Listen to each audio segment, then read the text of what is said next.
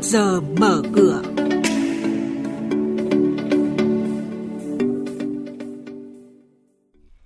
Thưa quý vị và các bạn, lãi suất đồng Việt Nam lên ngân hàng giảm sâu. Quỹ hoán đổi danh mục E T F nở rộ chứng khoán Việt kỳ vọng hút vốn tỷ đô la. Khối ngoại trở lại mua dòng, vê en Index áp sát mốc chín trăm sáu mươi điểm. Đây là những nội dung chi tiết sẽ có trong mục Trước giờ mở cửa ngay sau đây. Thưa quý vị và các bạn, lãi suất đồng Việt Nam liên ngân hàng giảm sâu, hơn ba mươi tư nghìn tỷ đồng được Ngân hàng Nhà nước hút mạnh tiền về trong tuần qua.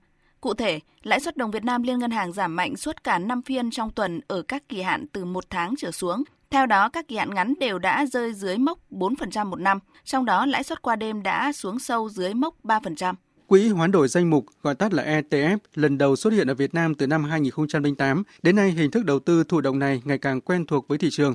Tại thời điểm hiện tại, có bảy quỹ hoán đổi danh mục đang hoạt động và có tài sản đáng kể tại thị trường chứng khoán Việt Nam.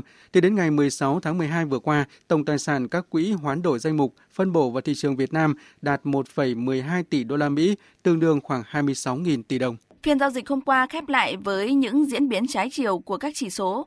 Theo đó, vê en Index đóng cửa tăng ba phẩy không hai điểm lên chín trăm năm mươi chín phẩy bốn mươi ba điểm nhờ lực kéo từ các cổ phiếu ngân hàng, trong khi H N X Index giảm không phẩy không bảy phần trăm và sàn giao dịch Upcom Index giảm không phẩy ba mươi lăm phần trăm.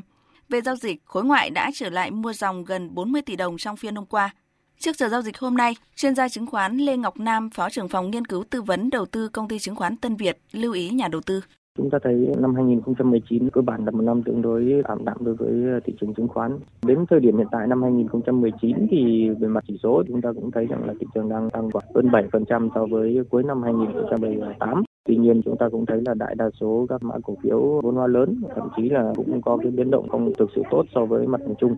Ví dụ như theo thống kê của chúng tôi thì thấy rằng là những cái mã vốn hóa lớn trên mười nghìn tỷ đồng thì chỉ có độ khoảng bốn đến năm mã cổ phiếu là có tỷ suất lợi nhuận vượt qua mười bốn phần trăm, tức là nếu chúng ta so sánh từ năm hai nghìn không trăm mười bảy đến hai nghìn không trăm mười chín thì rõ ràng rằng là việc đầu tư nó đang trở nên khó khăn hơn, các cơ hội nó cũng ít hơn.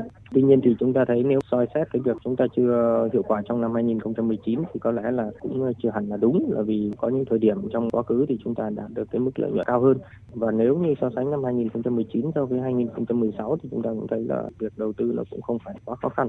Tôi thấy rằng là năm hai nghìn không trăm hai mươi có lẽ chúng ta vẫn đặt mức độ thận trọng lên cao hơn một chút, vì vậy cũng vẫn có những cái nhóm ngành có thể có những cái biến động tốt hơn so với chỉ số, ví dụ như một vài cổ phiếu bất động sản hoặc là một vài cổ phiếu ngân hàng hoặc các nhóm bán lẻ hay là công nghệ thông tin. Tôi nghĩ vẫn sẽ có những biến động tích cực hơn so với mặt bằng chung của thị trường.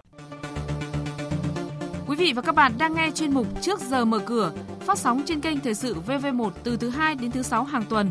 Thông tin kinh tế vĩ mô, diễn biến thị trường chứng khoán, hoạt động doanh nghiệp chứng khoán.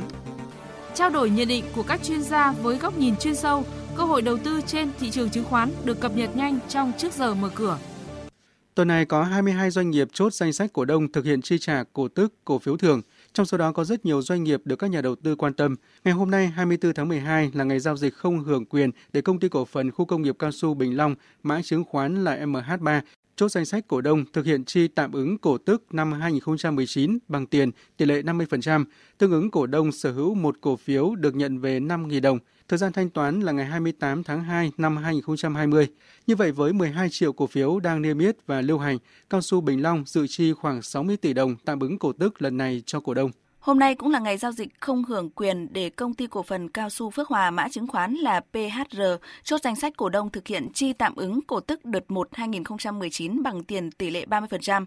Thời gian thanh toán chia làm ba đợt. Đợt một vào ngày mười tháng hai năm hai nghìn không trăm hai mươi, đợt hai vào ngày mười tháng ba năm hai nghìn không trăm hai mươi và đợt ba vào ngày mười tháng tư năm hai nghìn không trăm hai mươi, mỗi đợt trả mười phần trăm. Lịch chốt quyền nhận cổ tức bằng tiền của một số doanh nghiệp nhà đầu tư cần quan tâm. Cụ thể, Tổng công ty Cổ phần Xuất nhập khẩu và Xây dựng, mã cổ phiếu V C G, ba mươi mốt tháng mười hai tới là ngày đăng ký cuối cùng nhận cổ tức đợt hai năm hai nghìn không trăm mười tám bằng tiền tỷ lệ hai phần trăm, tức là một cổ phiếu nhận hai trăm đồng. Thời gian thanh toán ngày hai mươi hai tháng một năm hai nghìn không trăm hai mươi.